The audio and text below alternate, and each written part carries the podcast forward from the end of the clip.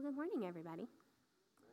Um, welcome to, to Youth Sunday. I'm super excited about um, all the amazing things that our students have been preparing for, and um, I'm very biased, but I think that that was the best worship set we've ever had. Um, so I just want to take a moment and give them one more round of applause. They were awesome.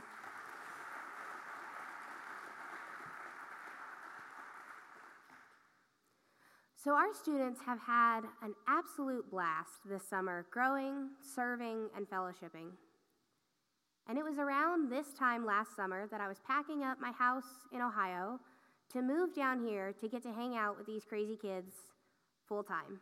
And that, that kind of blows my mind that it was just a year ago that I was ready to come down here and get to hang out with, as I lovingly call them, my favorite hooligans. And that got me thinking about my first Sunday at Southwest. Sunday school and service had gone well.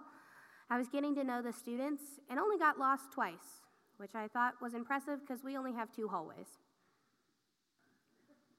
And then Sunday evening comes around, and Gavin, our interim at the time, told me, Alex, you don't have to teach or do small group or really anything tonight. Just come hang out, get to know the students, get to know how we do things. And I was like, great, awesome. I can just hang out with students. That's like the best part of my job. And a big part of our Southwest students' culture is that we have fun together. So, group games are a very regular occurrence at youth group. And the game that night was line kickball. Now, if you've never played line kickball, it's pretty simple. You kick the ball like you would in a normal game of kickball, and then instead of running towards a base to go, to go around the bases, you run between two cones. Like you basically do wind sprints, and somehow we find this fun. Um, but you run between two cones as many times as you can before the other team gets the ball back to the pitcher. Easy enough. And I want the kids to see that I like and I like hanging out with them. I love playing games. I love being silly. So I hop on a team and I get up to kick, and it's a high fly ball to left center field as Alex takes off towards first base, which does not exist. So, as I realize, hey, first base doesn't exist, I try and pivot mid run, trip over my ankle, fall, and slide and eat so much red clay in front of all of the students. Fantastic, top notch first impression. But we all had a good laugh. And that memory actually brings up an idea that we've been talking about in a variety of different ways through the summer. And that idea is this it doesn't matter how well you're running if you're running in the wrong direction. It doesn't matter how great you are at a thing if it's not the thing that God called you to do. So, in the midst of all this uncertainty in the world that we have today and all of the craziness that's happening, a lot of us are asking, and a lot of the students have been asking, what do we do? How do we handle this? What's next? Now, I saw this as a great time to kind of recalibrate as we're just starting a new school year. Um, students, congratulations, you made it through your first week of school, all two days of it. Um, but the thing that we want to see as we head into this new season is a movement of God, not only in the world, yes, but in our community, in our schools, in our neighborhoods, on our kids' soccer teams or football teams. We want to see God work in our lives personally. And while there's a tendency in Christianity and in the church that church is just mainly a bunch of people who sing really loud, pray before they eat, try not to do drugs, and give some money to missions. Nothing could be further from the truth because God wants more for his people. God has called his people to be more. All throughout the Bible, you hear stories of how God has rescued people out of their broken and shattered lives and brought them into his world of extravagant grace, mercy, and hope, with answers to life's questions and hope and redemption from life's burdens. And isn't that what we want for our kids, our communities, our families, For those paralyzed by fear, we want them to meet the God of the Bible, who is the Prince of Peace. For those racked by loneliness, we want them to meet the Heavenly Father who has adopted them into a forever family. And for those with a past that they're not proud of, we want them to know desperately that God's grace is bigger than any of our sins. So here's the million dollar question How do we bring about, how do we see this movement of God in our lives? And the good news is that Jesus didn't just leave us with questions and no answers. If we take a look at John 2, we'll see a pivotal moment in the life of Jesus where it all gets started because of a huge wedding fail. Now, if you're anything like me, you love a good fail video. I find them to be some of the funniest things in the world. They're the best as long as they're not happening to me. And wedding fails can be some of the best videos that the internet has to offer. From little kids crying as they come down the aisle, I'm related to that little kid, um, to someone dancing too hard, knocking over the cake, or, like Ross and Friends, you say the wrong name at the altar. Wedding fails are funny until it's your wedding. And I have my own uh, wedding fail story that I can laugh about now, but I can promise you that it was not funny at the time. Um, when Scott and I got married, it was a perfect fall day. Absolutely picture perfect. It was the best. Um, I had the best wedding ever. I'm not biased, it's 100% true. All the guests were, were seated, and the groom and the groomsmen had walked out and were ready for the bridesmaids to come down the aisle, and then for me, myself, to come down the aisle, and well, we're to have this perfect ceremony, and like doves are to sing, and it's to be awesome. And that's, that's where we start this story, is like everybody's ready and waiting. And now weddings are stressful days. Let's just be honest about that. They're supposed to be these magical, you know, fairy tale things, but they're actually stressful days, especially for the bride. And I knew that I was going to forget things or get overwhelmed, and so against my type A personality, I decided to delegate some things. My maid of honor was given the task of making sure that I had my flowers before I walked down the aisle. That was it. Hand Alex flowers so that she can walk down the aisle. So, back to the story, we're all lined up. Everybody's waiting. The bridesmaids start taking their turns. The ring bearer goes. I reassure my niece that she will be the most beautiful flower girl ever and that everybody will love her and that nobody will even notice me because they will be so focused on her. The things we say to six year olds to get them to go down the aisle. And that's when I realize I don't have my flowers, I have nothing in my hands. Now I'm about to walk down the aisle and marry a wedding photographer. So you can imagine how much these pictures mean to me and I refused to walk down the aisle with nothing in my hands. Not to mention, my mom and I had made my bouquet. It wasn't something that I ordered and let a professional do. Like, I had decided that I could do that. That'll be awesome. Pinterest taught me. So, my mom and I made my bouquet. And I was actually really proud of it, and I wanted the whole world to see it. So, I did the only thing I could think of, and I turned around and walked away from the aisle, away from my guest, and 100% looked like Runaway Bride as I did it. Absolutely did. Now, thankfully, Scott had his back turned from the ceremony so that he could turn around and have the big reveal first look down the aisle. So he saw none of this. But most of my guests and my parents did see it. And what do you do? Um, everybody had just seen me turn and run away from my wedding and like you, you just kind of twiddle your thumbs awkwardly, like, is she gonna come back? I hope so. Um, we haven't had cake yet. Now, a few mem- moments later, I returned flowers in hand and made my grand entrance, and the day went on to be amazing. But that was a pretty stressful five minutes for everybody who saw me turn tail and run, especially my mom, because she had no idea why I was running away from my wedding three minutes before I was supposed to say I do. But it was actually worse in Jesus' day. As stressful as weddings can be today, in Jesus' day, weddings were a social status thing. Weddings were a way to show off your wealth, your popularity, by throwing the most extravagant parties and inviting the most influential people. Now, this is the backdrop for Jesus' first miracle. So let's pick up in John chapter 2, starting in verse 1. On the third day, a wedding took place at Cana in Galilee. Jesus' mother was there, and Jesus and his disciples had also been invited to the wedding. When the wine was gone, Jesus' mother said to him, They have no more wine. Now, this would have been a major problem.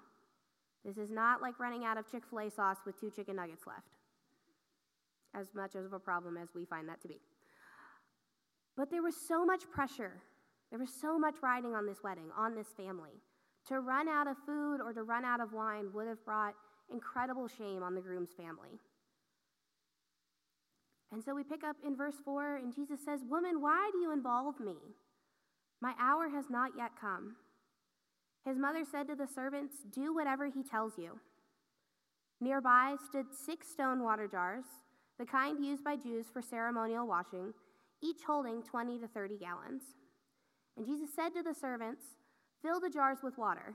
Now I want to pause here because if we're anything like me,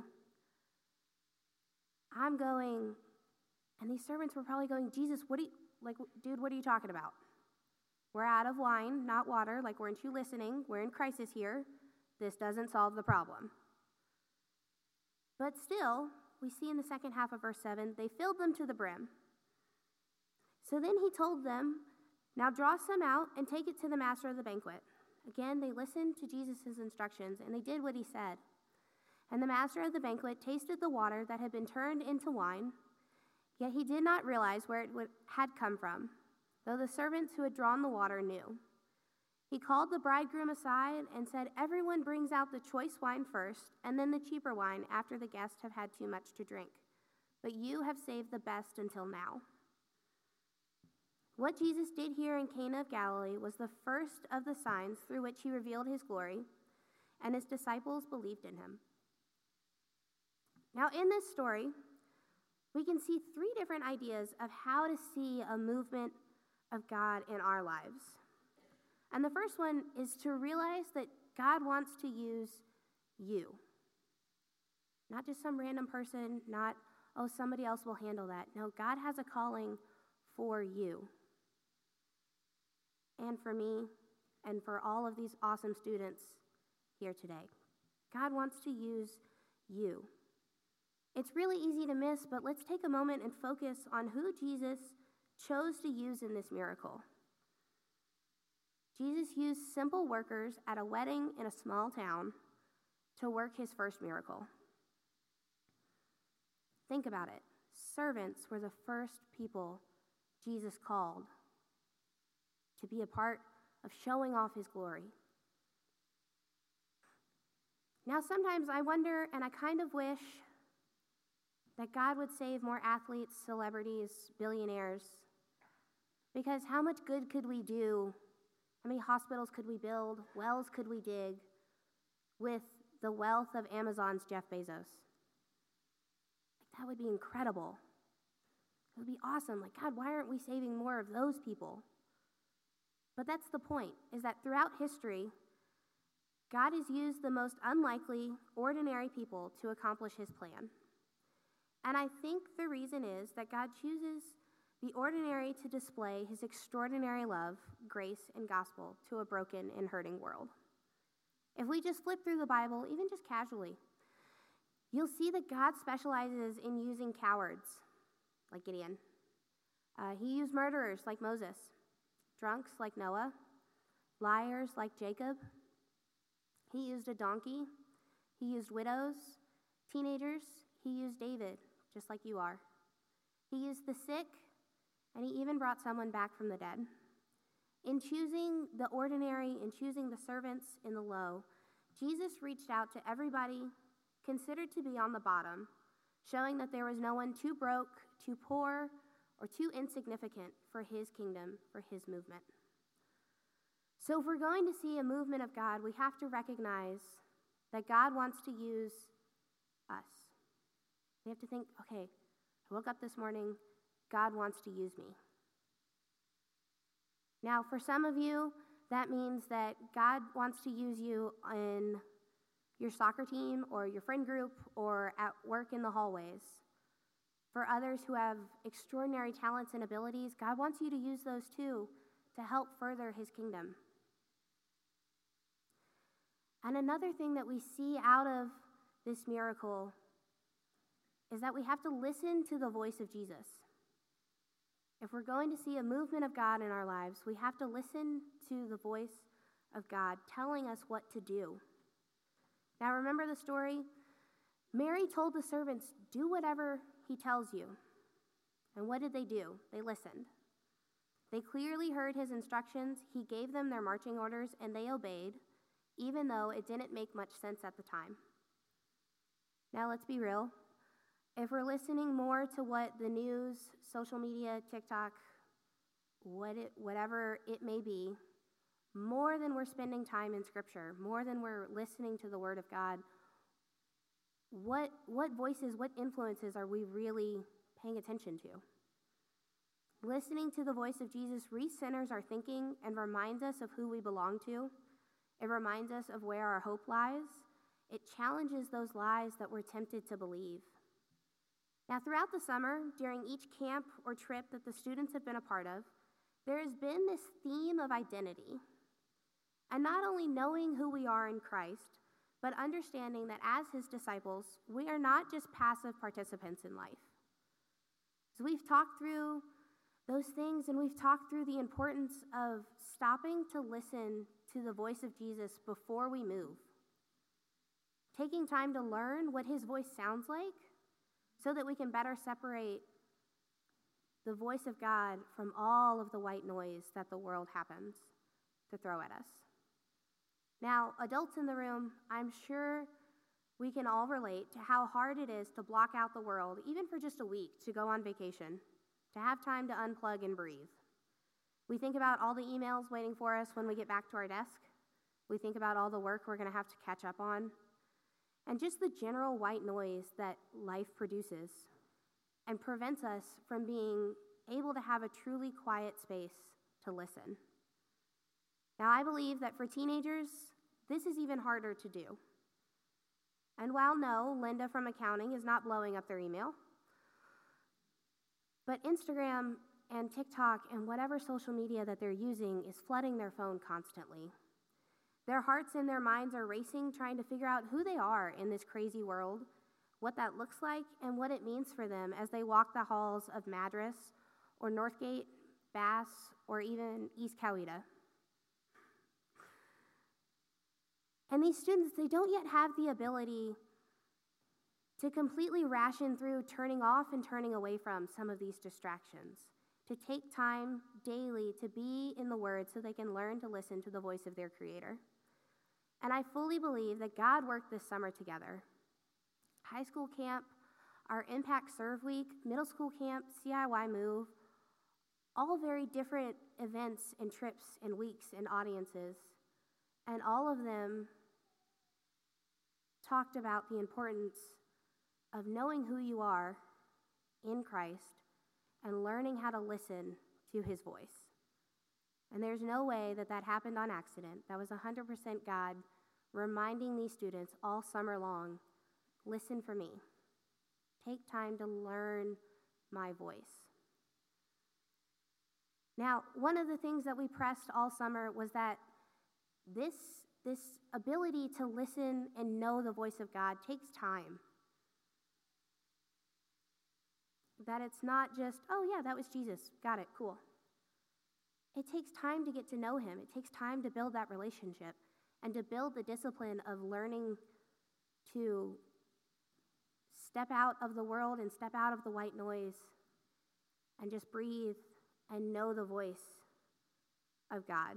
But it's such an important practice to take that time to either read scripture or just sit quietly and sit without distractions. Now, we talked a lot this summer about how if we continue to maintain this discipline of listening to God and stopping before we do anything to listen to is this God telling me to move or is this the world telling me what I should or have to do? that we talked about how some of the greatest things that happen in life are not those huge dramatic moments, but they happen through a long series of stopping, listening to God, and then moving. Moving towards God consistently, walking with God consistently because we've learned to know His voice. And the last idea that we see out of this, par- out of this miracle, if we want to see this movement of God, is that we have to recognize that there is work to be done. Think back to the story one more time. How did the servants get the water to fill up those jars? We didn't have a hose and that they could just like turn on the sprinkler and wait a couple of minutes. They had to go to a well, draw up water, carry the bucket of water back, dump it in, and do that again and again and again. Imagine the amount of work that it took for the servants to fill up these six jars. Remember, they each would have held 20 to 30 gallons. That is quite a lot of trips, a lot of water. But that's exactly the point. If we're going to see God move, we also have to move. We have to recognize that there's work to be done. Now, this is about faith. We've stopped and we've listened to the voice of God, and now we're going to go, All right, Jesus, I don't understand it, much like those servants did. I don't understand it, but I'm going to choose to walk with you anyway. Now, our salvation, we know, is not based on works, but on grace. At the same time, we recognize that there's a blessing in listening to his voice and in serving him. You see, grace is opposed to earning. We cannot earn anything from God. But grace is not opposed to effort. This is the part where we step up, because there's a lot of work to do. And all we have to do is trust God to handle the results. Even if we don't quite understand the plan yet, trust God that He's got this in control. For sometimes that may look like simply opening your Bible, even when we really don't want to, because I know that there are mornings when I don't want to sit and have quiet time because it'll make me late and I need to just rush out the door. Or I want to hit snooze 47 times, and I don't want to take that time to be with God. But every time that we take the time to open Scripture, we're trusting that God's going to speak through us, speak to us, even if it's something that we really kind of don't want to do this morning. God's going to use that time to grow our faith. Students, anytime you invite a student, a fellow friend, to your FCA or to youth group, you're trusting that God works in people's hearts. And anytime that we invite students or friends on a Sunday, every time that we show up early just to help out and be there, we're trusting that God is going to work through our service and through the hearts of others. So I want to encourage you to bloom where you're planted. God calls us to be faithful in the small things, in the situation where you are, because God is doing incredible work for you and in you and through you. And God will promote you under His influence, in His timing, in His way. And you never know the day that God's going to tap you on the shoulder and go, hey, I'm using you today, right now. Here we go. Be ready. So, if we want to see a movement of God in our life, in our schools, in our city, in our neighborhoods, we have to realize that God uses us, us ordinary people who cannot play kickball, and we've got to listen to his voice and absolutely, we have to recognize that there is work to do. Now, for some of us, the work we have to do is to continue to listen to that still small voice. For some, it's to remember that being a disciple is not a label, it's a call to action. And for others, the work we have to do is to choose to follow him and serve him with all that we are. So, as Robbie and the band come up, if your next step is to commit to Christ and to following Him, I want to invite you not to wait another day. If your next step is to join our Southwest family, we would love to have you. Or if you simply want someone to pray with, don't wait because there is work to do.